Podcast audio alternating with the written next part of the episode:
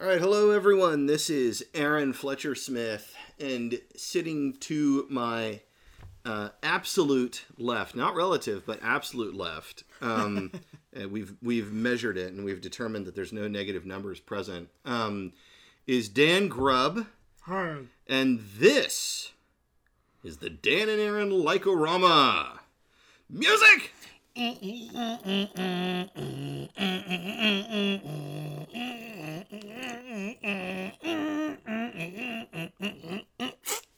know what many people don't know is that we actually trademarked that music and copyrighted it. We mailed letters uh, to Library of Congress, and and that that theme song, uh, which we've worked so hard to um, draft and compose, is now um, preserved in the Library of Congress. It, it's a national record. Yeah, take that, Notre Dame. Dan Wright. Yeah, absolutely. Also, take that Sonichu.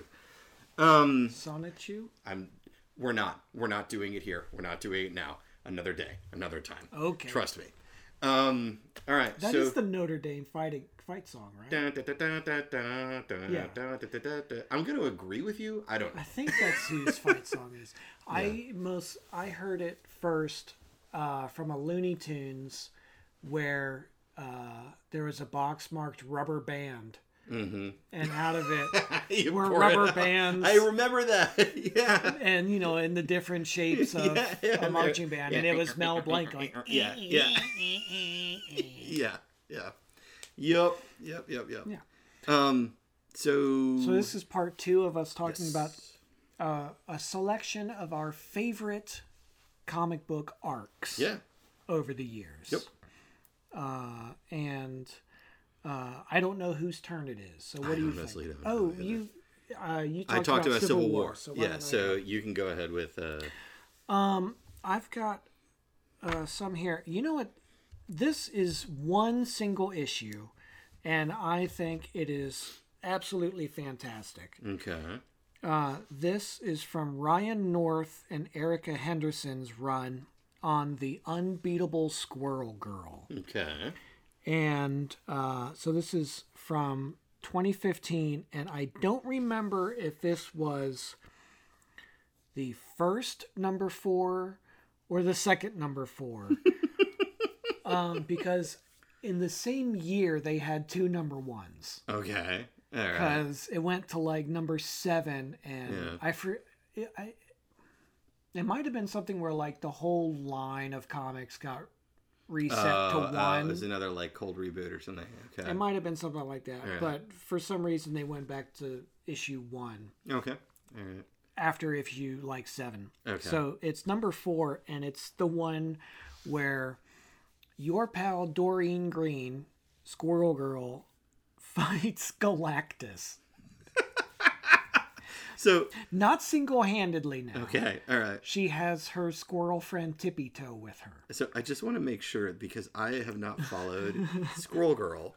I've seen comic book art of her and I've seen her action figure in stores. Ooh, that's cool. Okay, the action figure is She's great, by the way. I, I at some point remind me. I'll see if I can next time I'm at Target. I'll pick one up for you. But it's it's a it's not just Squirrel Girl. It's a set. It's Squirrel Girl on her moped with and the way that they packaged the figure. There are squirrels like little plastic action figure squirrels flying behind her, like Excellent. almost as if they're falling off of her. Yeah, so Awesome. I'll find that at some point, and I'll, I'll see if I can make sure it shows up at your doorstep. Yeah. Um, So yeah, uh, Squirrel Girl is uh, Doreen Green, and she has all the powers of a squirrel and all the powers of a girl. Okay. Okay. All right. All Uh, and uh, the it was fifty-ish uh, issues written by Ryan North, who Right. did Dinosaur Comics and Right. still does do Dinosaur Comics, which I completely love. right. and the artist Eric Green, I really love her art because, uh, you know, she gives every she gives people like bad teeth Right. and uh, just everyone is not. They don't. Everyone's not like Oh, buff. Okay. All right. All right. It's very much like it, this reminds me of the um almost like the Steven Universe style of comic writing. Yeah, comic, it's uh, it's art. more like that. Yeah, everyone has like wide cheeks and a wide nose Right. and it's just uh it, it's not a world where every single person is has the idealized Right. marble statue physique Right. um, which is great and it goes for everybody not just the main characters Right. Um so, and like every issue, it opens with uh, uh, ba- the the comics equivalent of Twitter. This is on its way to you now. Oh, rad! Merry Christmas. Yay! Thank you. You're welcome. Uh, uh, and it starts with uh, Galactus tweeting, "Hey," in all caps, of course. Hey, Yeah. guess what? I'm coming to Earth to devour the entire planet. and nobody knows because I put my ship in a stealth field. but wait, you say, aha, now we know you're coming because Oh, you so just posted tweets. it on social media. Only you aren't saying that because nobody knows I'm coming because nobody follows me on this stupid site. dot dot dot. Hashtag FF Galactus. I love it. And I love yeah, it. Tony Stark and Squirrel Girl often Right. have a have a back and forth. Just had one of my Iron Man parts have been borrowed, and now there's a big hole in my building too. Any idea? Oh wow, dude, those suits have Wi-Fi in them. I can go online. My way to the moon, Tony to the moon. So yeah, Squirrel Girl has That's stolen one of One of Iron Man's suits. right. And so uh, read that first page. this is the first page of the story. Gosh, that wasn't so hard after all. The moon. So yeah, That's awesome. The end. the caption says the moon, and it's Squirrel Girl sitting on top of a knocked out Galactus. In a very retro spacesuit, which Yeah. is great. Oh, that's funny. well, gosh, that wasn't so hard. The end. And and then it's letters to from the. so it's the end of the story. oh, that's fantastic. Oh, that it's is the complete end of the comic, and then oh, the caption. Okay, fine. I guess it's not the end. and she's like, she goes, "It certainly was great how we stopped Galactus, Squirrel Girl." um, and they're like, blah blah blah. He goes, Mm-hmm. "So." Want to go over how we defeated him again? Oh, sure. sure. And then it goes, right. you know, earlier. Mm-hmm. And uh Squirrel Girl Squirrel Girl is great because oftentimes the way that she w- wins a fight is Mm-hmm. not with punches but with talking. Okay. And right. she's sort of like, "Oh, I get it. You're trying to get this. Yeah. Right. Let's find a way so you can get this without resorting to violence." oh, she reasons she, with like, him. Okay. All right. Oh, Yeah. that's great. And she's like, "We can we can both win. yeah. Right. Right. Everyone can go home happy." I see Silver Surfers there, and and the Fantastic Four. There. Yeah, they're Oh, like great. talking about the way it usually goes. this And- is yeah right. And so yeah, Galactus is like uh, Oh, I've tried that before. Is like uh yeah, usually you know, usually when I survive is like uh um everyone would be like, It's Galactus, wow, what a surprise. Only not really, because you literally sent, Sent a a person, person to to warn warn us. us. He's silver and has a flying surfboard from space, and he made a sky he made the, sky, look, like, a bunch, of rocks. this is pretty hard to miss. Yeah, and so he's like, yeah, so I'm just gonna come eat the planet. And she's like, wait, wait, no, no, don't do that. yeah, Um, and, and so they just start talking. it's just an ethical discussion. Oh, that's so and he's like, well, anyway, I'm pretty hungry, so bye. yeah, and then uh, she figures out how to how to reach him, and then she goes, wait, I know your secret, and she basically says, your secret is you're just a hungry dude. you need, and he goes, yes, life energy, calories. It's like what? It's like yes, calories. And so she tell she explains to him how concept of calories. how nuts uh, are a great source of calories. They're really condensed. oh my god! and so she great. finds him a planet with so many nuts. And it's I just see that. of Look at nuts. that. He's on a forest planet. He's on a Oh, forest planet so full of various kinds of nuts. nuts. And it's like, wow, this is great. And so Galactus leaves the Earth alone and everyone's happy. Oh, that's so charming. And that is how Squirrel Girl defeated Galactus. That's so funny. Oh by my God, talking with him and That's finding him a better place to That's go. That's right. And you know what? She's not wrong. She's not Yeah, wrong. I've recently started dieting, and one of the things that I've found is that one of the healthiest sources of high calorie without doing too much fat intake is nuts. So, congratulations, Squirrel Girl. Good job. That was Yeah. that was very resourceful. yes, that was good. That was good. That was good. I like that. That's and awesome. it's just it's one of the funniest of the big two. It's one of it's one of the funniest, if not the funniest, uh, comic to come out of them in the last decade. that is that is stellar. I love That's Squirrel so. Girl. I love it. and she was gonna have a TV show, and then it didn't go. And then they were gonna do a series that was gonna have her. And it's like, well, maybe it'll happen, maybe Mm-hmm. Right, not. I don't know. And it's it's just like Yeah, just- yeah. Just put her in. Just let her her do in. her own. She's little- yeah, great. Yeah, do like a six episode thing. Do like a Netflix thing. And then Yeah. they did uh I think it's on Disney Plus. They ended up doing like a version of it Mm-hmm. where it'll be like one episode about Right. that focuses on one of them. Right, The sort of the yeah, the sort of younger um the young warriors, the new warriors. Okay. All right. And so yeah, it's like Squirrel Girl and Nova and Spider-Man and and the the sort of teenage guys Right. teenage heroes. But yeah, she's That's she's the best. That's she's great. Yeah, I'm, I'm. The more you suggest Squirrel Girl to me, the, the more I'm thinking I may have to go pick up some comics and I'll read them between the girls and me because uh, I, I we love quirky off characters. Yeah. the, the girls particularly they love quirky off characters. Oh, yeah. like the biggest reason that they like Spider Man now is because of John Mulaney's Spider Ham. In, Oh. Into the Spider Verse, Yeah. and when we found out that there's his own isolated Spider Ham comic, we read through that and we Yeah. were like, "This is great!" You know? Yeah. yeah, Yeah, Spider Ham's fun. Yeah, Yeah. yeah. yeah Spider Ham's like the like Bat-Mite and Mr. Yeah. Pixelic. It- Right. It's it's the same Mr. Yeah. Mxyzptlk. Yeah. Yes. The same sort of idea of just completely goofy. Um so yeah, Squirrel Girl That's number good. four That's good. I like that. is excellent. Versus and there's Galactus. uh there's also like a one off book. Squirrel Girl beats up the Marvel universe. Which I'm assuming is is similarly fun. like you know having a conversation with them about you know, yeah.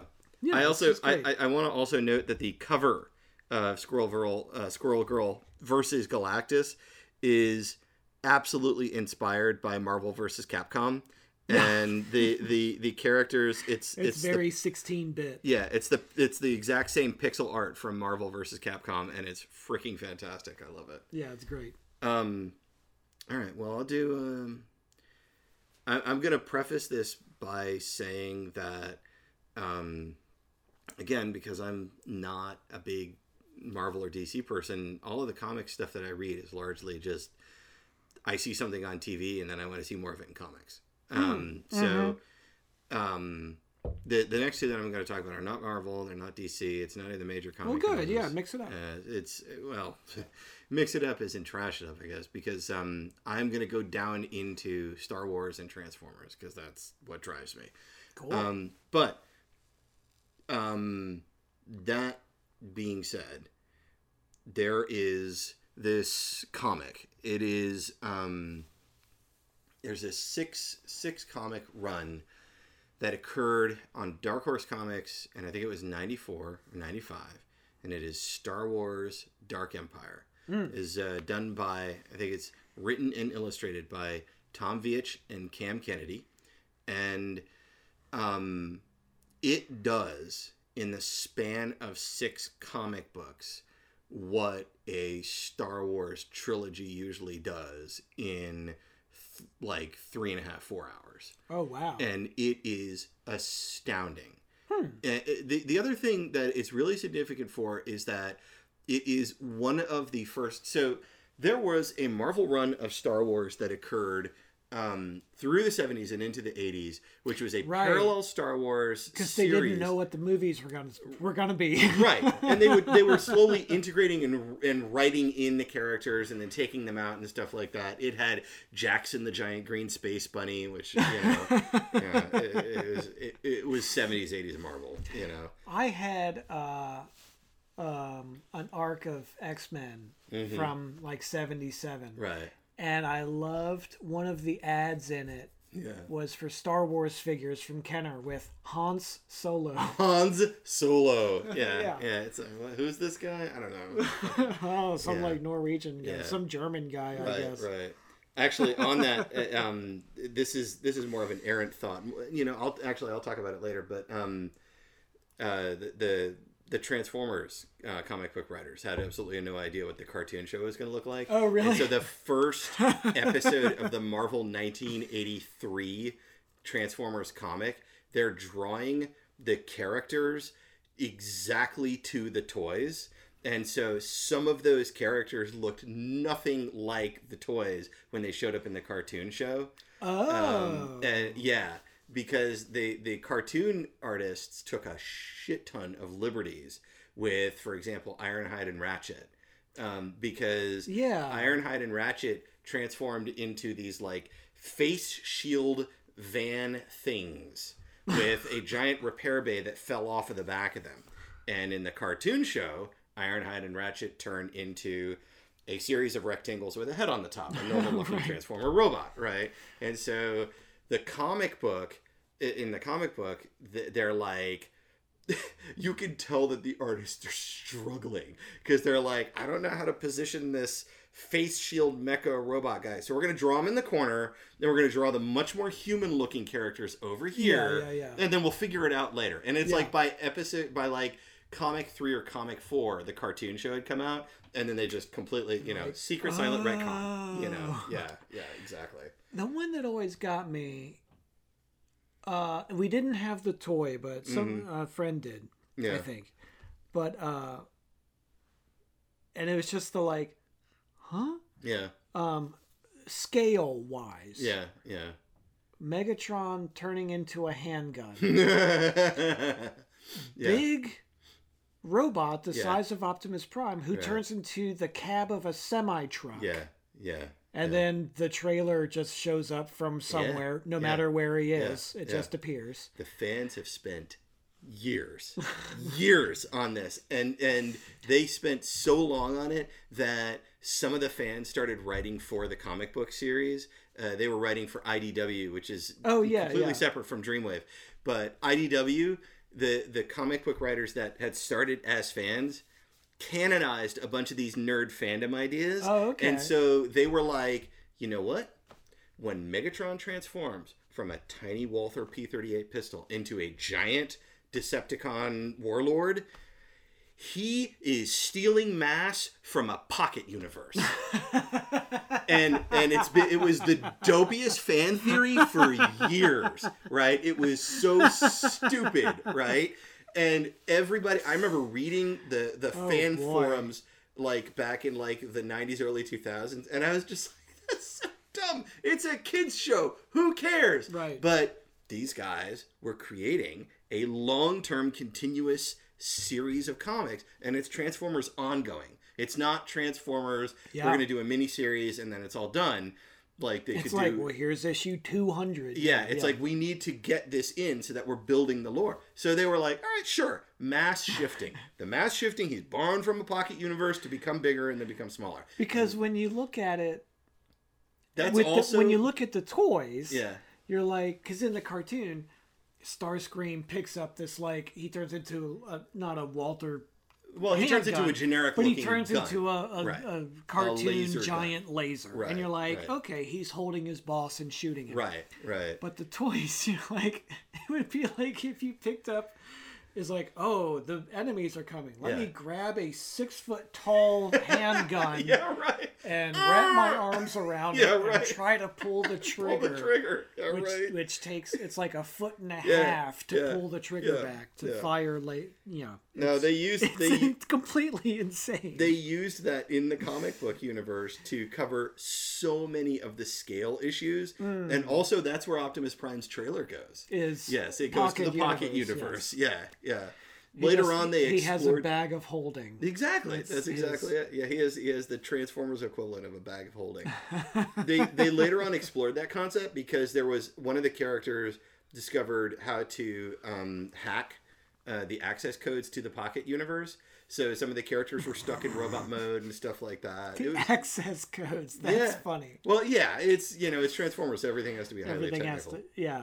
Yeah. I mean, I I guess. All right, you know I what? guess it's no sillier than you know Doctor Strange. Or Oh, something. absolutely. Yeah, it's the same like wink and a grin stuff. So we've talked Transformers now, and I'm totally going to come back to Dark Empire later because now I'm in a Transformers mindset. Okay. Um, so Marvel Transformers runs from 1983 through um, almost 1987, 1988 Okay. and they did their best to keep up with the TV show. But there was a point where the toys were being released faster than the series could integrate them into the cartoon show.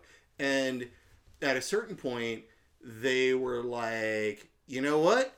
Like, flash a title card of that character, have like some random ass line of dialogue recorded, and then get rid of that character. Because we don't have time to introduce every one of these, right?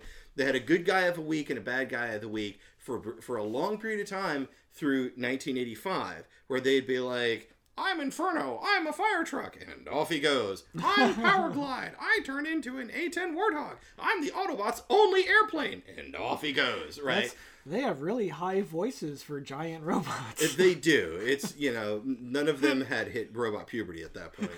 Um, that happens later. That's they, where they they, went. they retcon that. I yeah. have to go to the garage Yeah. to I get have- puberty. Yeah, I have to go to the pocket universe and take care of this.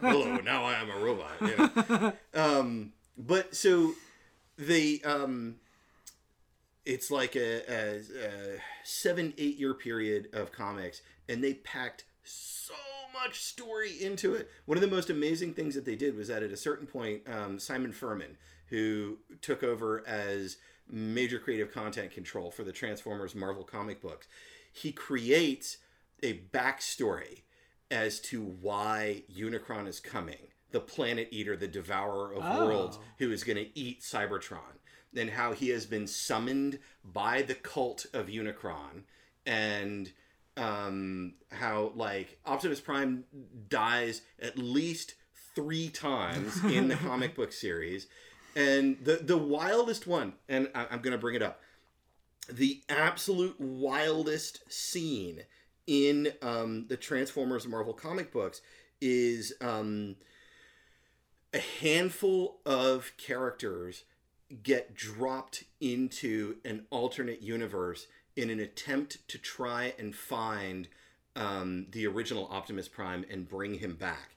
And Oh. Optimus Prime is working with a new crew of Autobots to try and save his old friends that got stuck in the past, right?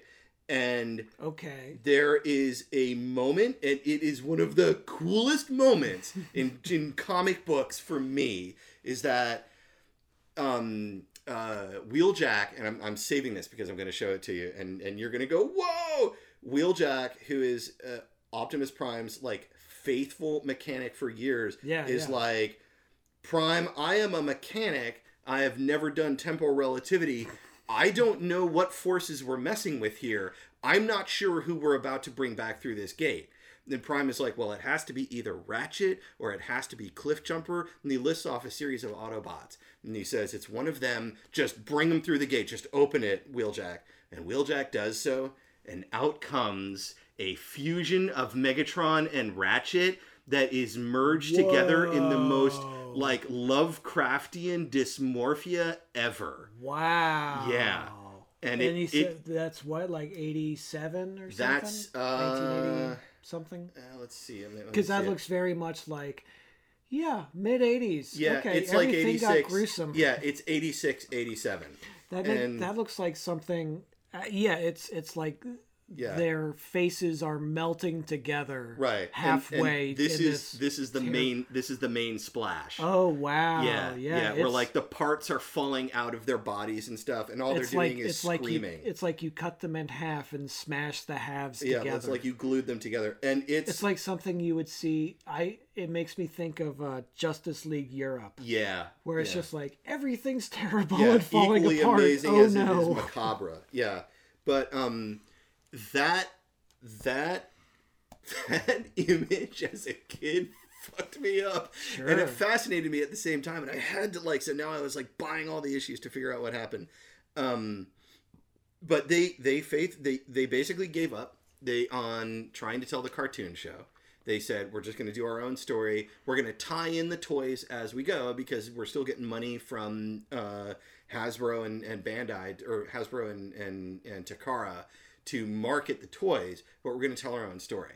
And so they did these amazing stories of like near the end, the Transformers do the one thing that, of course, they're never supposed to do, which is they band together in a unified alliance to defeat the cult of Unicron. So the hmm. Autobots and the Decepticons, like there's this other famous image that I'm not going to Google right now, where the current leaders of the Autobots and the Decepticons in that series of run, which are Fortress Maximus and Scorponok, which are the two city headmasters, are like shaking hands. And it's like the end of the trans of the Cybertronian War is the the panel for the the, the front page of the comic.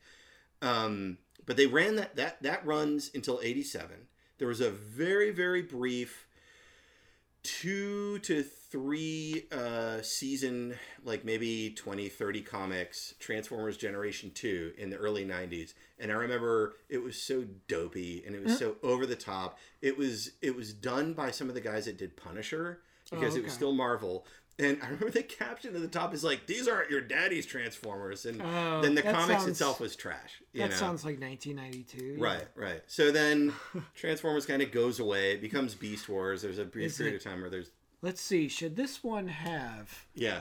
uh, attitude or should it be extreme? Yeah, yeah, exactly. And Those they are went your two choices. Extreme stamp.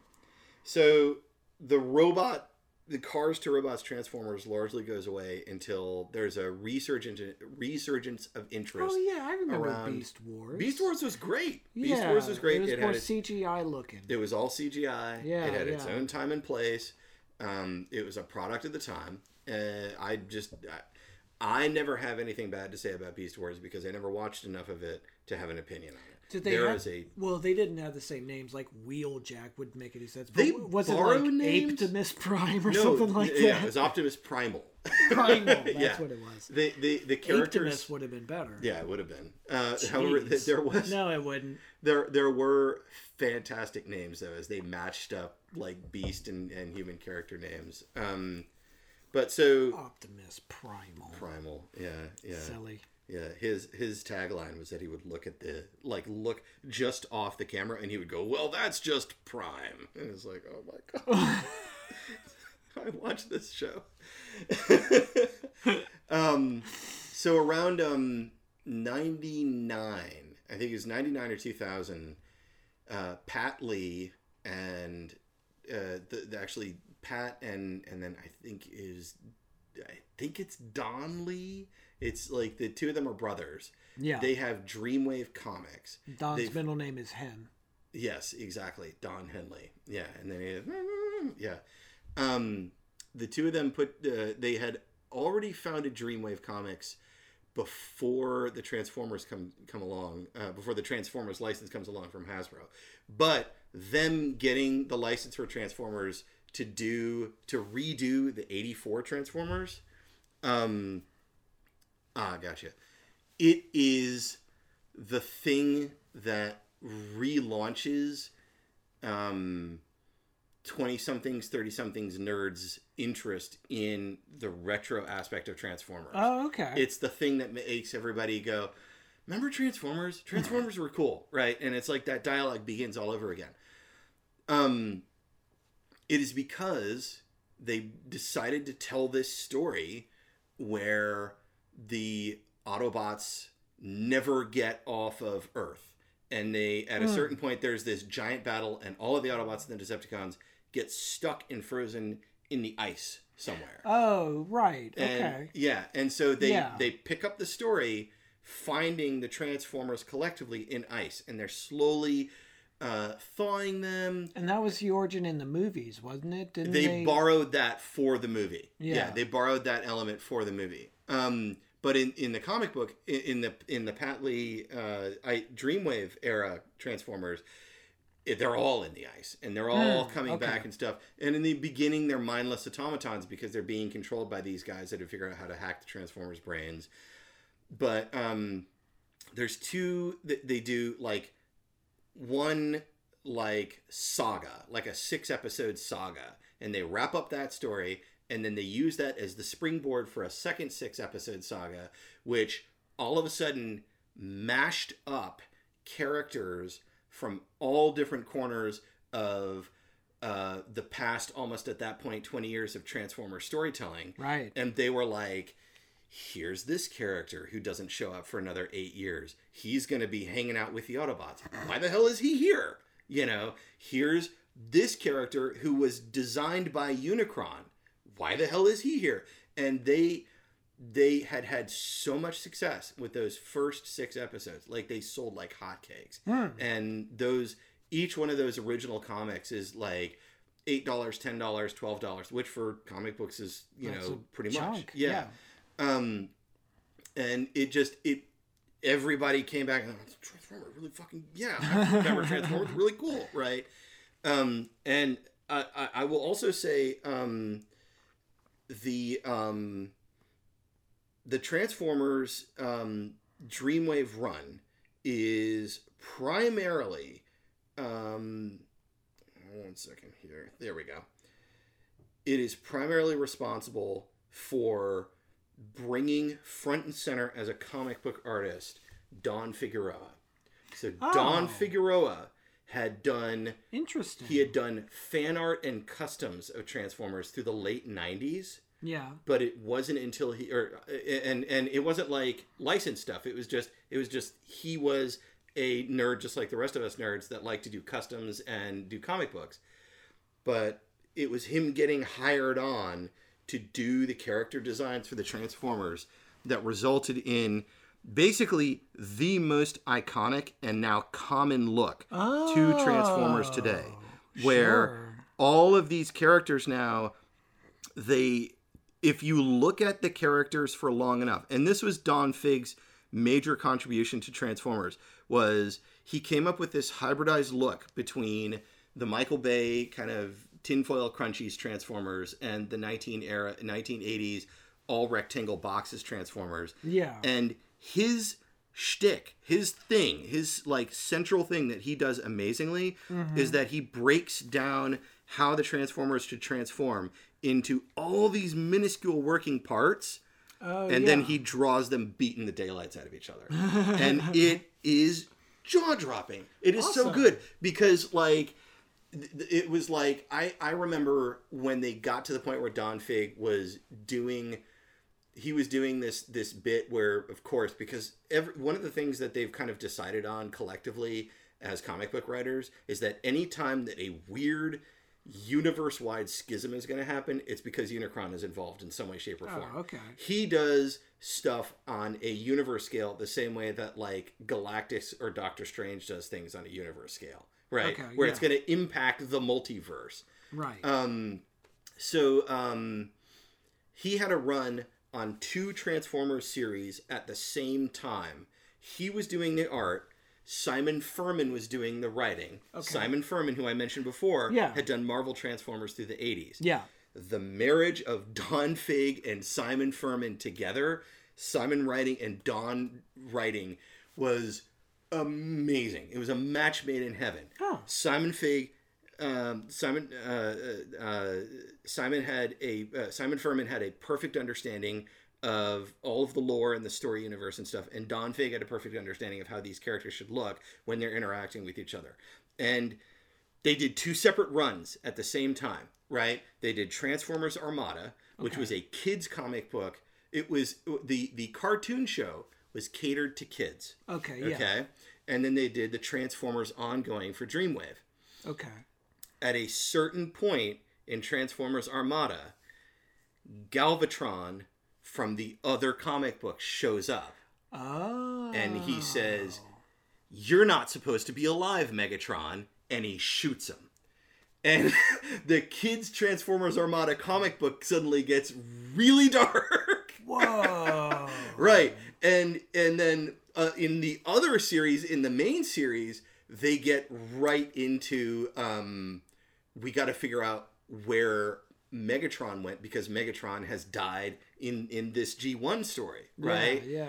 And so they get back into that same like dimensional sinking and probing. And one of my favorite panels is, and I'm- I'm not going to be able to find it right now, but one of my absolute favorite panels is that there's a scene where they're trying to pull characters back out of the multiverse again. And Huffer and Pipes are standing over, which are like the two mini trucks that used to carry Prime's trailer around. Oh, They're okay. standing over this Optimus Prime that you don't recognize, and um, Prowl and Ultra Magnus are like, "Did you get him? Did you find Prime?" And they say, "Yeah, we got an Optimus Prime. It's just not the one we know." Oh, And it was cool. oh, it was so cool. It was so neat. It was so Nice. neat. Yeah. Oh. So Transformers multiverse. yeah, yeah, and Cool. it, they they they've then played with this multiverse aspect for for many years.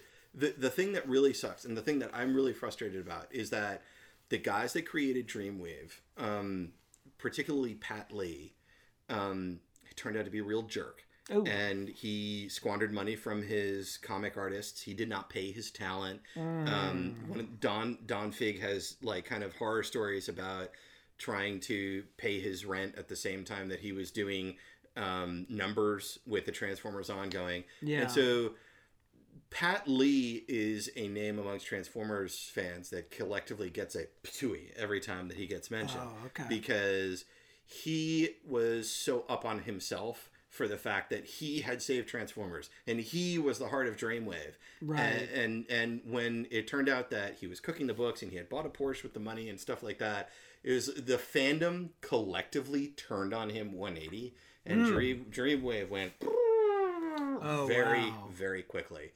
Um, out of the ashes of that came the IDW Transformers ongoing, which is now going to this day, and I still have yet to finish reading it.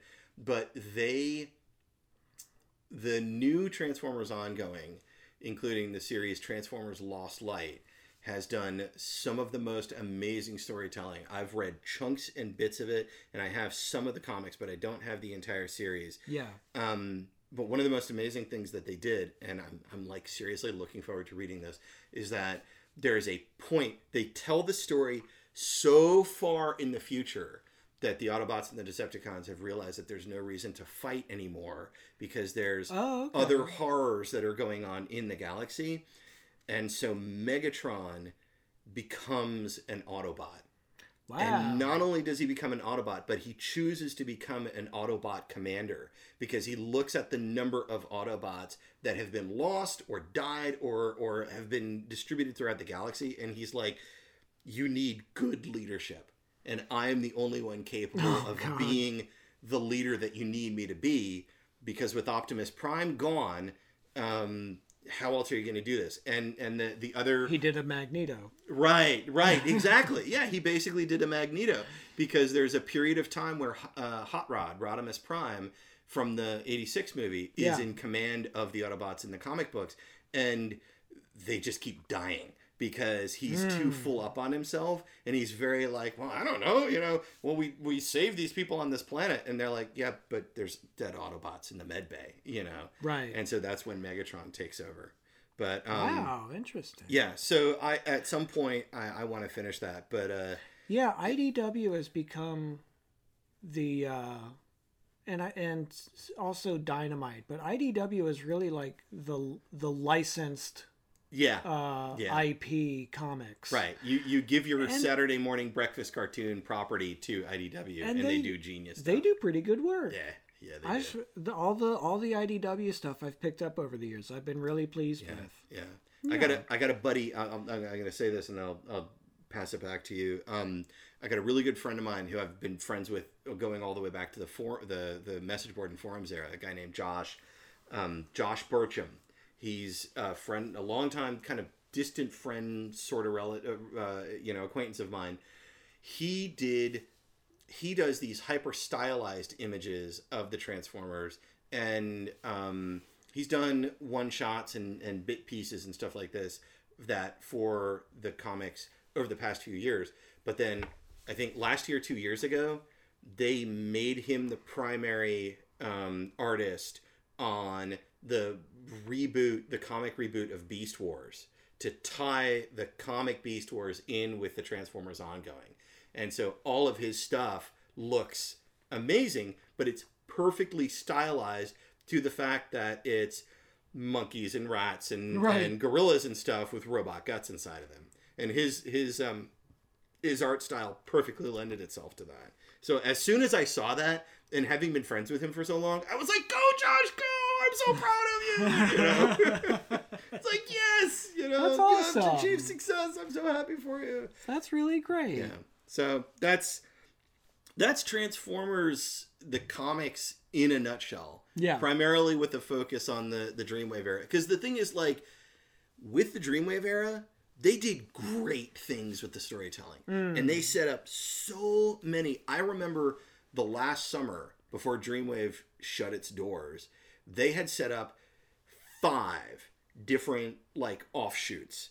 Oh. They had set up they were going to tell a story about the Micromasters, which were tiny Autobots and Decepticons, which were built during the dark ages, the dark period of Cybertron when the Autobots and Decepticons had left Cybertron and Cybertron was running out of power. And so, in order to conserve power, the Transformers slowly Oh. began to shrink themselves in size. They set up the Micromasters, they set up the hunt for the Predacons, which are a series of beast combiners that turned into Predaking and and Predaking has his own little sub fandom in Transformers. Predaking is to Transformers what Boba Fett is to Star Wars. Ah, okay. Um, they set up the core series and then they set up Armada. They tied Armada into the original series and then they set up um, the uh, the Matrix quest. And there were these five different stories, and I was like ready for all of them. And I knew that Pat Lee had been an absolute son of a bitch and hadn't paid his talent. But at the same time, I was like, "Give me more, give me more, give me Mm. Right, more." right, right. And then and then it all went. Right. Yeah. And then they started into the IDW series. And I read the first three miniseries of, of the IDW series.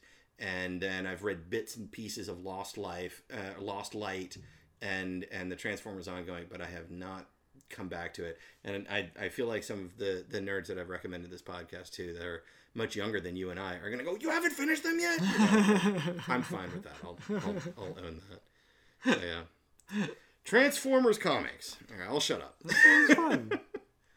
All right, so my um, it might be my last one. I don't think I don't know if I'll do this other one or not. All right. Um, but so Hawkeye, uh, as we record, has not finished yet.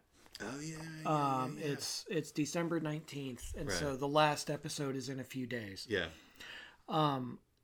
the Hawkeye TV show borrows very, very, very heavily from Matt Fraction's um, run in about 2013, 2014 or so.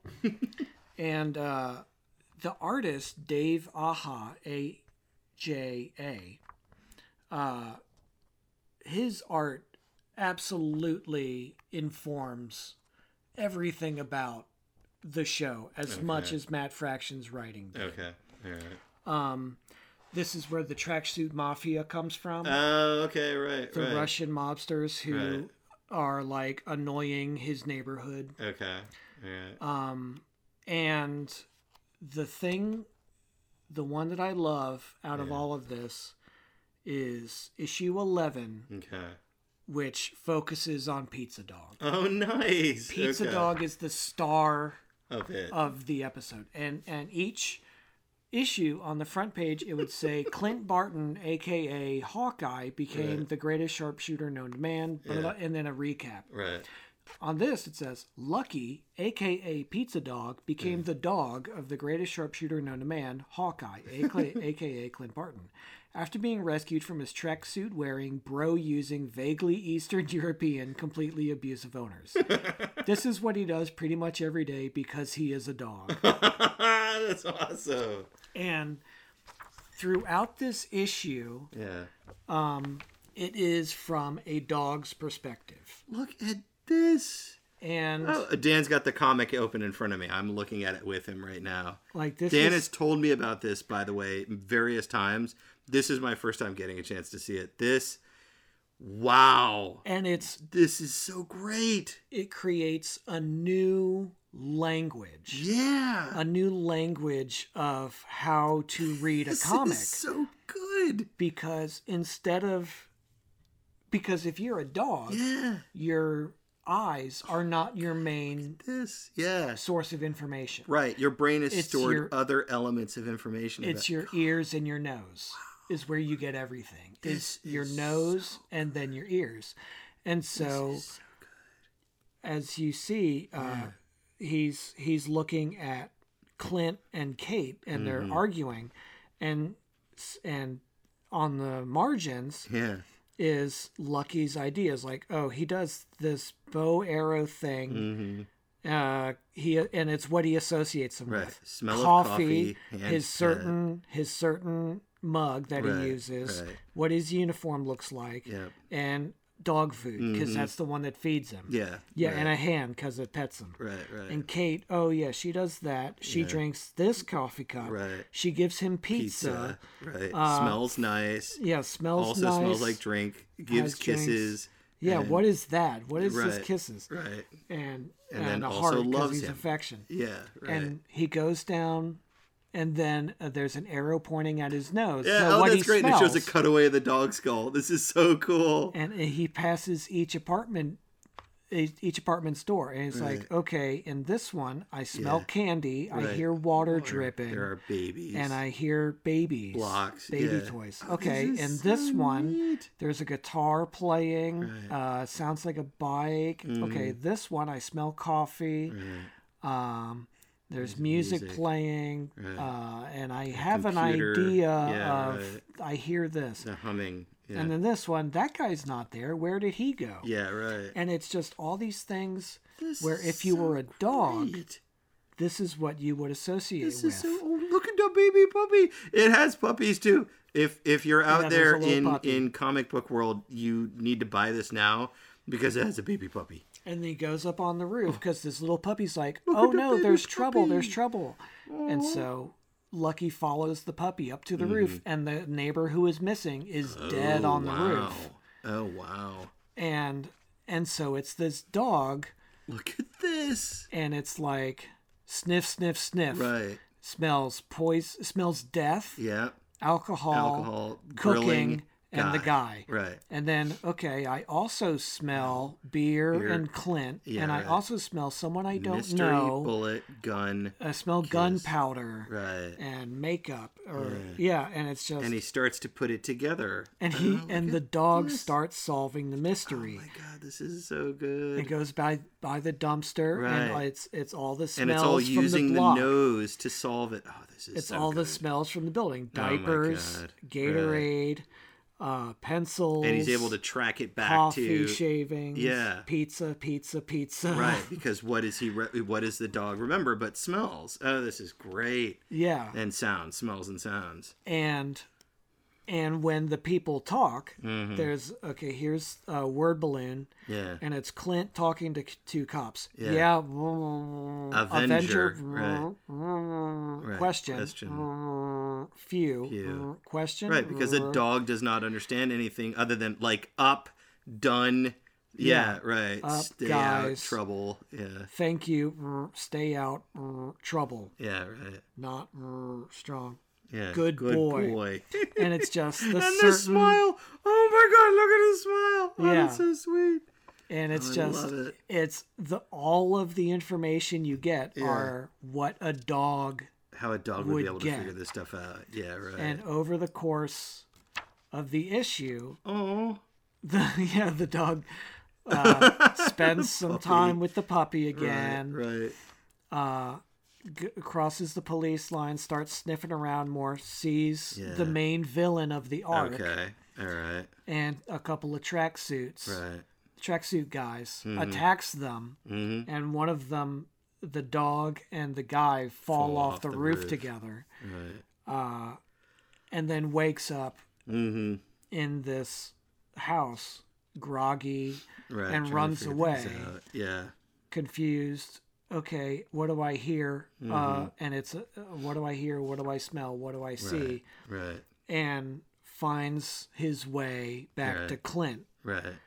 Um. And yeah, finds his way back to Clint and uh, and Kate, Okay. and then it's in the previous issue, Uh huh. Uh, issue 10 Clint and Kate had gotten in an argument, Okay. and Kate leaves for L.A. Right. Yeah. Because I remember this is where the uh, this is the part that I know is Yeah, Kate yeah. in L.A. Yeah, All yeah, yeah. Yeah. And so, parallel to that, Mhm. at the end of it, uh, you go. Don't know. Blah, blah, blah, blah, blah. Great. Great. Hawkeye. Yeah. And so she's outside. She goes, "Come on, Lucky. Hey, hey!" And Lucky goes with Kate, and they're. All the the way across to the other side of Cal- yeah. they're in the car 66. headed for California. Yeah. But it's an entire comic Yeah. from a dog's perspective, So good. uh, It's so solving good. a murder. That's so good. Yeah. Can I also? I'll just That's also point so out good. the art. The love it. art on the dogs and the puppies. This is. This is Hergé, Tintin. Oh yeah, yeah. Snowy. It looks like This Tintin, is yeah, yeah. This is borrowing from the book of how to make a dog cute. Yeah, yeah, right? yeah, very And much. I And, swear- the expressiveness on the puppy. yeah. I I swear, like Hergé and and however he learned how to make dogs look like just charming and adorable. Yeah. it's yeah. It there's very few times that I've been reading comic books and I've gone, "Oh, it's a puppy," you know. Mostly, it's that is a dog. Now, that comic book artist obviously did not know how to draw a dog, but this is supposed to be a dog. Okay, Right. so thumbs up, you know. Yeah. But that that's just so charming. Uh, that's yeah, great. you immediately went, "Oh, it's a puppy." Yeah. And and I mean, Matt Fraction is part of you know the the talent couple. He Yeah. and Kelly Sue DeConnick are just two of the best writers in the business. Right. Right. But David Aja just elevates Mm. a good story to become an exceptional comic. Right. Right. Yeah. His art is just out of this world. That's so cool. And uh, my only, I was telling Aaron earlier, my only complaint with the Hawkeye series is that they didn't give Dave Aja a million dollars. Uh, yeah. Right. yeah, They were really should have given him a million dollars. His name should have been on the writer for the Disney He, it's it's his style, Right. his art, and they should have just said backed up the truck Right. and dumped out hundred dollar bills. Here's all your money. Yeah. Um, but you know, it's it's Disney and it's Marvel, and comic books have a long history, as does uh, Disney and movie studios of not of not people paying people. Yeah. because you're a contractor, not yeah. Well, anyway, we are at uh, Well- basically a second episode. yeah. Well, why don't you? you want to do a third episode? Nah. Nah. Why don't Okay. Why don't you talk about Dark Empire? All right. And we'll wrap it up. All right, that? all right. So I'll do Dark Empire because we, we started on it and then I, I totally got distracted. And you Um, said it was what a six issue run, Dark Empire is six issues. or It's, was it a, a whole series? it's it's its own mini series. Okay. Right, end to end, uh, six six issues, ninety four to ninety five. Um, Cam uh, Tom Veitch and Cam Kennedy. Um, it occurs during the era of Star Wars before there are prequels, before there are Yeah. sequels. Uh, during a time when the only thing that was really propping was, up I mean, it was before they re-released the first trilogy, this is before the first or trilogy back even then the trilogy. yeah, this is so. This is before they even re-released the first trilogy to theaters when they did the digital editions to Right, the yeah right. yeah. So this is like There was no remaster. There was no edited. There was no changing the Yub Right, Nub song. The star, the the Death Star didn't have a ring. right yeah It yeah, was just the ori- everything was the original three Right. movies right and the yeah TV shows and made for TV movies that Right. no one talks about. right right right droids and and the Ewoks Yeah. and Ewoks Battle for Endor. yeah yeah exactly. Which, if I remember Actually, correctly, droids I seem to remember enjoying. The Droids was- it was it was it was sweet. I don't remember it. Did you hardly know mu- that the holiday special, uh, the featurette, the, the animated featurette in the holiday special introduces Boba Fett Yeah. before Empire even? Yeah, yeah, yeah. I always thought that was kind and of I like the neat little anecdote. I like the style of that little Yeah. cartoon because it's it's uh it reminds me of like um the heavy metal movie. Yeah, it's, that very like heavy Lucy, metalish. like yeah. it looks kind of Italian nearly or French. fluid art style. Yeah. Yeah, yeah, yeah. And Boba Fett's gun in the animated bit of the holiday special later becomes the Mandalorian's gun. Yeah, In, yeah, in, yeah. yeah, yeah. awesome. Um. So So that's I- the so that's what you had. yeah, that's all you had. And and uh the holiday special and the Ewoks Right. movies and droids. Once Yeah. they aired in the eighties, they're like, oh, let's let's put these Yeah, away. to rest for a little we're bit. we're Yeah. just gonna forget these happened. So it's Right. three movies. That's all you have. So I'm gonna verify something real quick here. The the thing the the matchstick that came out of the darkness for um, uh, Star Wars was um, Heir to the Empire, which is Yeah, a book by Timothy Zahn. yeah, that was the first big Right, novel. right, and it's um, let me see here. I was trying to find the date when it got released because that kind of helps. I want to say like 92, Here we go, ninety one. 91. Yeah. Um, Okay, because I remember reading it in fourth grade. Right. It's released in 91. Instantly becomes a New York Times bestseller. Sure. Um, everybody is like, what?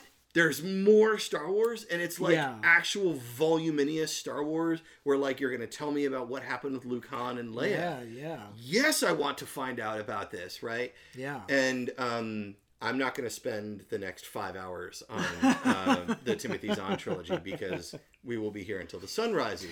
But yeah, um, that's that's a whole nother thing. that lit everybody's interest. They're like, "What? Yes, absolutely. Tell me, tell me more." You know, it did exactly the same thing that now, decades later, um, uh, Filoni and Favreau uh, realized was the intelligent thing to do, which is let's not dial the, the the timeline knob all the way forward. Let's just go five years forward, so we can see some more of the direct impact of the emperor dying, the empire collapsing, etc. Yeah, right? yeah, yeah. And let's let's explore the repercussions of that.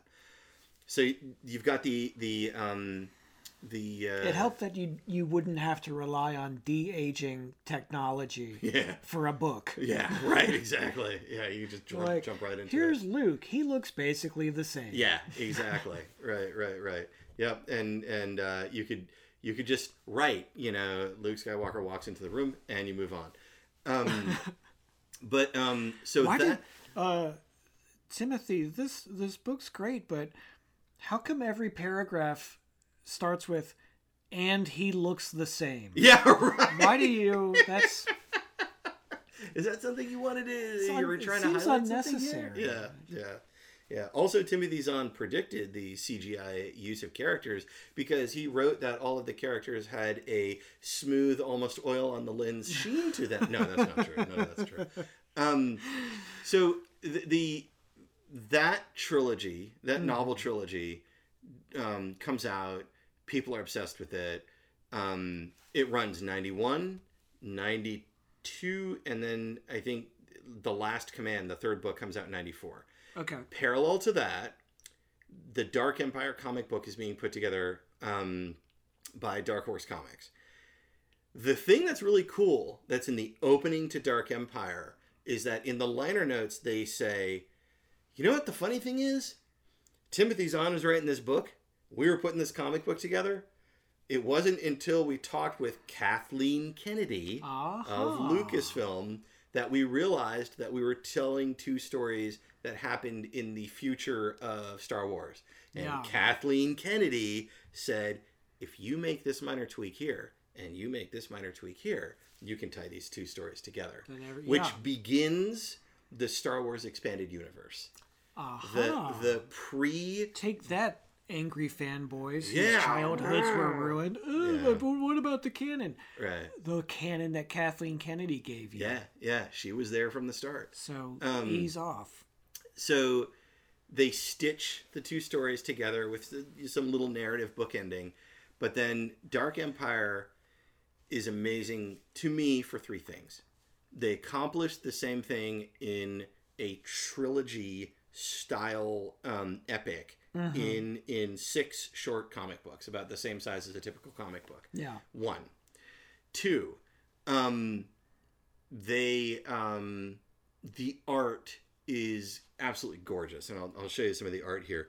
The art is um, mixed watercolor and acrylic, which is not Oh. a thing that you would think of doing for um, comic books, much less a Star Wars comic book, and yet it is um, it is amazing. Um, Yeah, it sounds this. like something for landscapes, maybe not uh, lasers and. Right.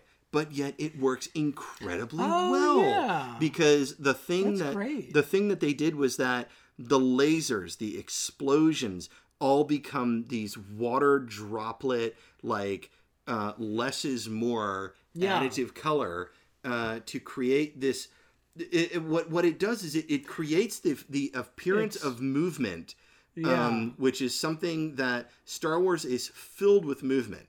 So Yeah. to capture the image, the, the visuals of movement without having it on the screen, and it's and by it's i mean it, the reason that drawings and comics work so well is when it is abstracted right? and right. why cgi blockbuster movies always the climax is always a mess of pixels Right. and this pile you know this blob is crashing into this blob yeah, yeah, but if you know this art that you're showing me it it's not it doesn't have all the little yeah. it doesn't have all the texture One of the things, it's just the atmosphere Yeah. of explosion one of the sky one of the things that that Rogue One, Solo, Rogue One and Solo do really well Yeah. is that they have and the the visual effects artists that were putting together the spaceship scenes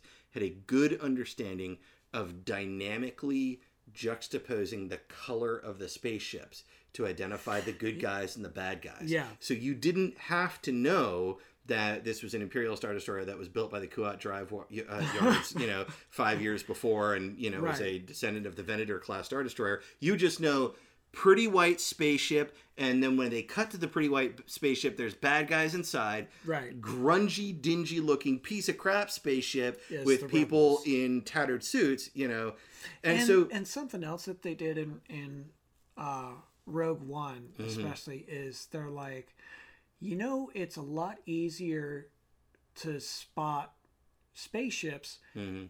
if the background is space yeah, yeah, instead of a planet and clouds and fire or and explosions or whatever, yeah, and dogfights Right. of spaceships flying in front of spaceships. It's like, right. Just use- show the ship. Use the negative space Yeah. of space, Right, right. and inky black space, and Right. then oh, here's your twenty. You there's a scene where they're all coming out of, of Right. light speed, Mhm. and it's you know zip zip zip zip zip zip Yeah, zip. Here's yeah. forty ships show up, Right, right.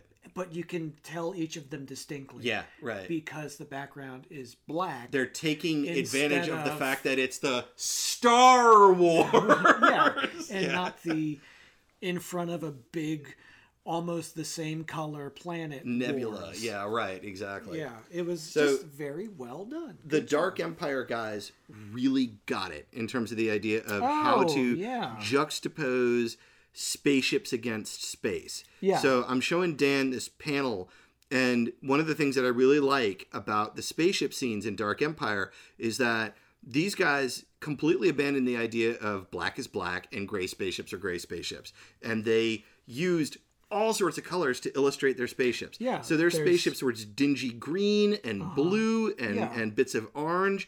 Yeah, and just depending on the lighting and how much of it you're getting. Right, Yeah, there's, and then- there's blue, there's yellow, there's green. Yeah. Yeah, it's great. and then the background the background is is all these kind of watercolor nebulas and stuff and i'll show you this is one of my absolute favorite lines in um uh the star wars expanded universe and my biggest hope my biggest hope is that book of boba fett uses it i don't know if it's going to use it but in dark empire boba fett returns and he goes greetings solo and then han solo goes boba fett but you're dead and Boba Fett says, "The Sarlacc found me somewhat indigestible, Solo." and I'm I have been waiting for years to hear him do that because it's such a great line. Yeah. So I'm really hoping because this scene I remember being on nerd messenger forums and people were like doing their best to like get their like old like Coolpix 2 cameras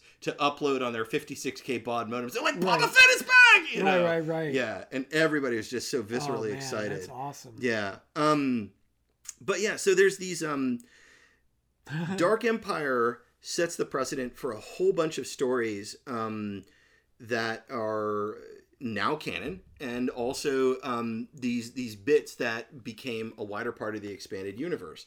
Um the chief bad machine because you know it's always you know there's always a super bad machine in Right. Star Wars are the world devastators Oh which gosh, are look at that. are giant um, f- uh, industrial furnaces that eat up the raw material of a planet.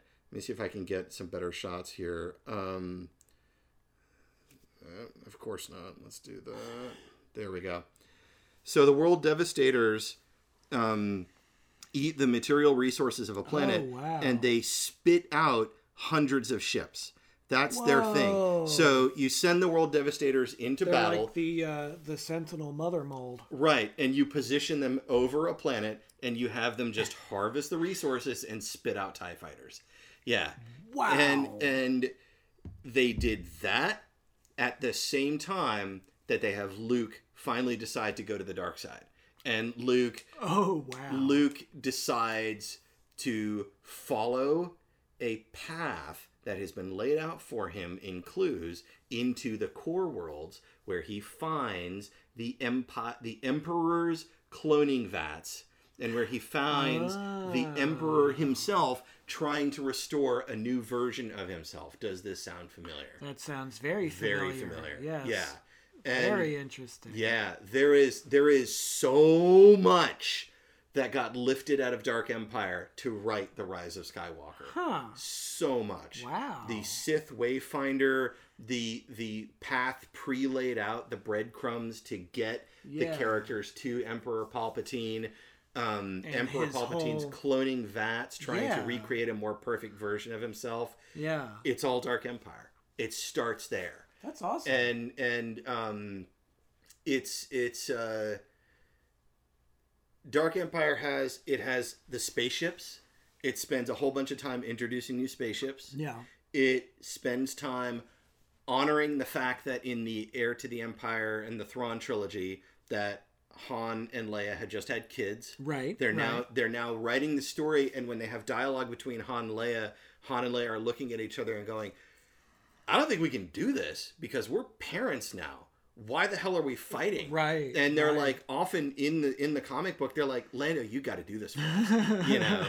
Um, Call one of our single friends right, to take care of right. this. They they they explore ever so briefly, but you can tell that it's in there if you're looking for it as a Star Wars fan. They explore the fact that the Empire has collapsed because Mm-hmm. the Republic, the new Republic, has Star Destroyers.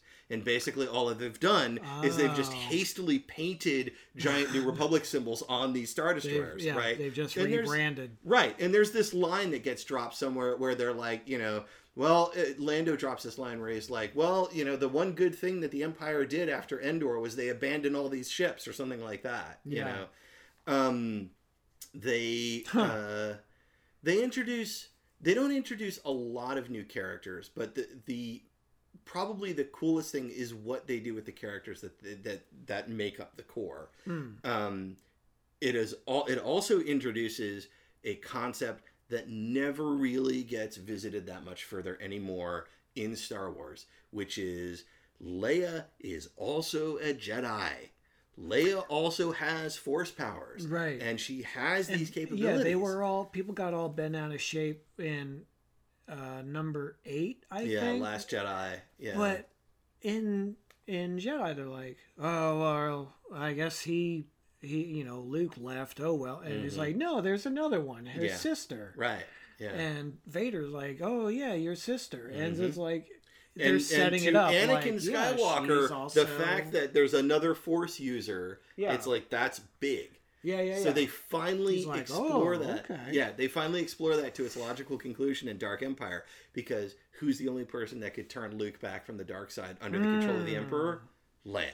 Right. who shows up with a lightsaber and she doesn't do a lot with the lightsaber fighting but she basically shows up with the lightsaber lit and she's like it's it's it's me and my family or your stupid pursuit luke choose what you want you know Yeah, yeah. and so luke's like oh i can't fight you and and um he turns the power of the dark side against the emperor again and uh, Oh, you know okay. it's but it's um oh yeah and the other cool thing is that the the planet that the world devastators are deployed on is admiral Ackbar's home planet of mon calamari Oh, okay. so it's chewing up the one of the largest allies of the rebel alliance yeah, yeah, yeah. yeah. it was um it's it's amazing and That it's sounds only pretty monumental. I'll it- have to uh, seek that out. I'll I've I've that. got it. I'll see if I can let you borrow it. I think it's only like 20 30 dollars uh, on, Yeah, yeah, I'll online. find but um, it is uh, it um,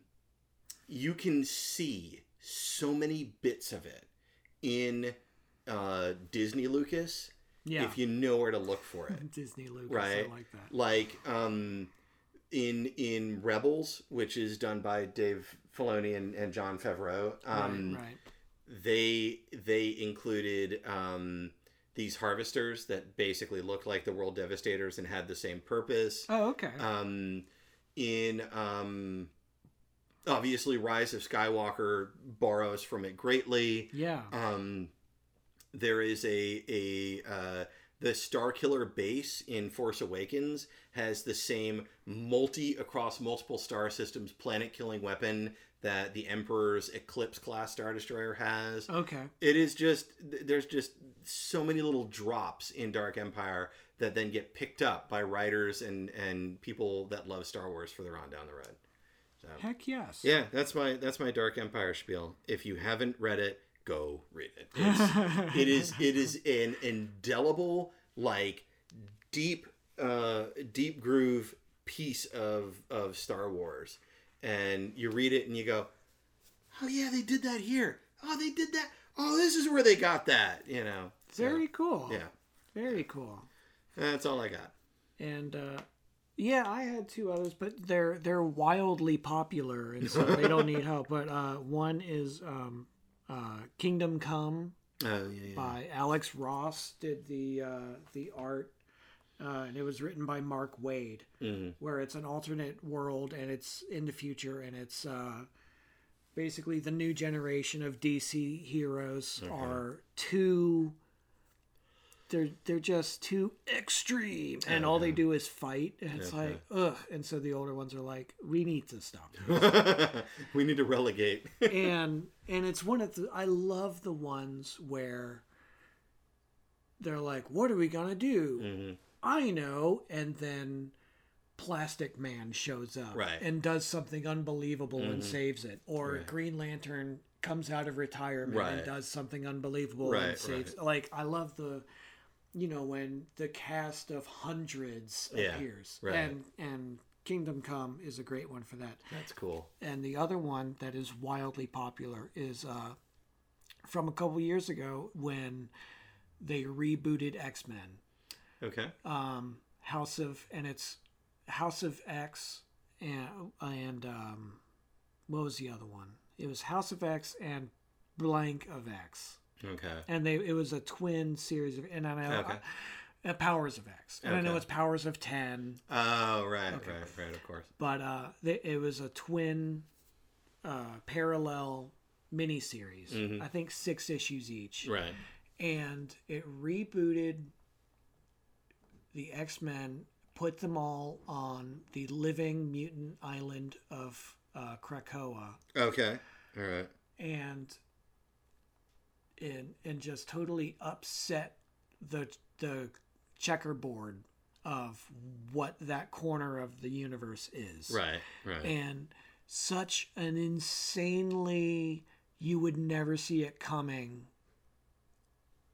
redefinition of a long-time X-Men character. okay. All right. I don't want to say what it is because when Right. you read it and you go,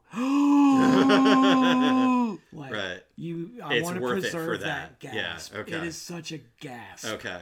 Right. and it makes you go back to the '80s and go, yeah. "Oh, that's that's why. Right, right, You right. know, and yeah. and go back to the seventies. and like, oh, okay, and, Uh, then and it's like it's a super things- tie like it's that. retroactively. Okay. Oh, so that means, but then that means, oh, Oh, so and there's it's, this. Okay. it's a whole thing. oh, neat. Oh, and, groovy. and by making uh, basically the mutants decide to they're like you know what humanity hates and fears us Mhm. fine we're going we're taking our ball and going over here by the way here's life-saving drugs that you can only get from us recognize our country and you can have them nice. and they're like ta-da we're the dominant force on earth Holy crap.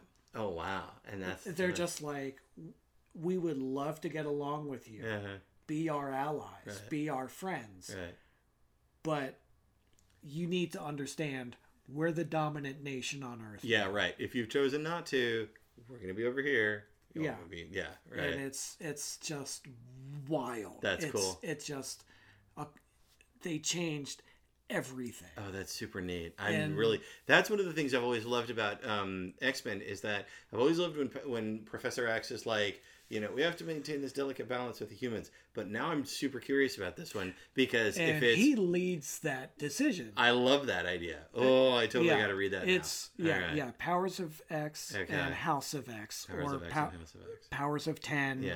yeah Right. Oh, that's cool. Uh, yeah, and it's it's uh, like I said, I think it's six issues each, and obviously Okay. there's a trade paperback. right. Right. But yeah, that and that kicked off uh, the last. Uh, I want to say it's like twenty six months now Mm-hmm. of the line reboot. Everything That's went back to number one. That's cool. Oh, and, that's super neat. and then a few months ago, Mhm. X Men went back to number one again Okay. because they had the the gala, the Hellfire Gala, this huge party, oh, neat. and they voted for who are the new X Men. Huh. Who's, who's the team of X Men? Interesting. And everyone Okay. voted, and they're like, okay, these like seven people. Uh-huh. That's the and so like issue one with these people. Neat. It's really really cool. That's it's just cool. very smart, and it's such like they're doing the Lord's work over there, where it's like That's super neat. now, what if we took this and did this, and then they're and they're like, wait a minute, we have Cerebro, Hmm. and we have this person with these powers, and we have this person with these powers. Right. If if these five Yeah. work together, Mm-hmm. and Cerebro is maintaining tabs on all the, we could do something very interesting, Uh, and it's it's bananas. so it's taking advantage of the existing mutant powers and the Yeah. technology that they've introduced and to it's do like well. Okay. sideline characters that no one's thought about for 15 years. And you're like, hey, remember that one? yeah. one? Right. Right. We could use them. Oh, that's okay, cool. yeah. Oh, that's oh, cool. it's Yeah. it's so that's great. so neat. That's, it's that's yeah, super neat. it's fantastic. yeah. So Cool. yeah, so like I said, two wildly popular things: Kingdom Come and the X Men reboot. Okay. Especially the first chunk of Oh, it. I'm those two, those two miniseries that that Right. did the reboot, and Okay. then from there, all the monthlies started. It's like Right. pick your favorite people Right. and Right. read Right. about them. Jump off. Yeah. Oh man, it's so good. So, That's cool. but yeah, so that is uh, that is two hours of our some of our favorite story arcs um, from the big two and a little bit of uh, others. Yeah. Uh, you know, IDW and Dark Horse, and Right. So yeah. Um, and I think you have the patented closing music now. Oh, I do. I do have the patented closing. So this music. is this has been the Dan and Aaron Like-O-Rama, and uh, we'll talk about something completely different in two weeks. exactly. Bye bye.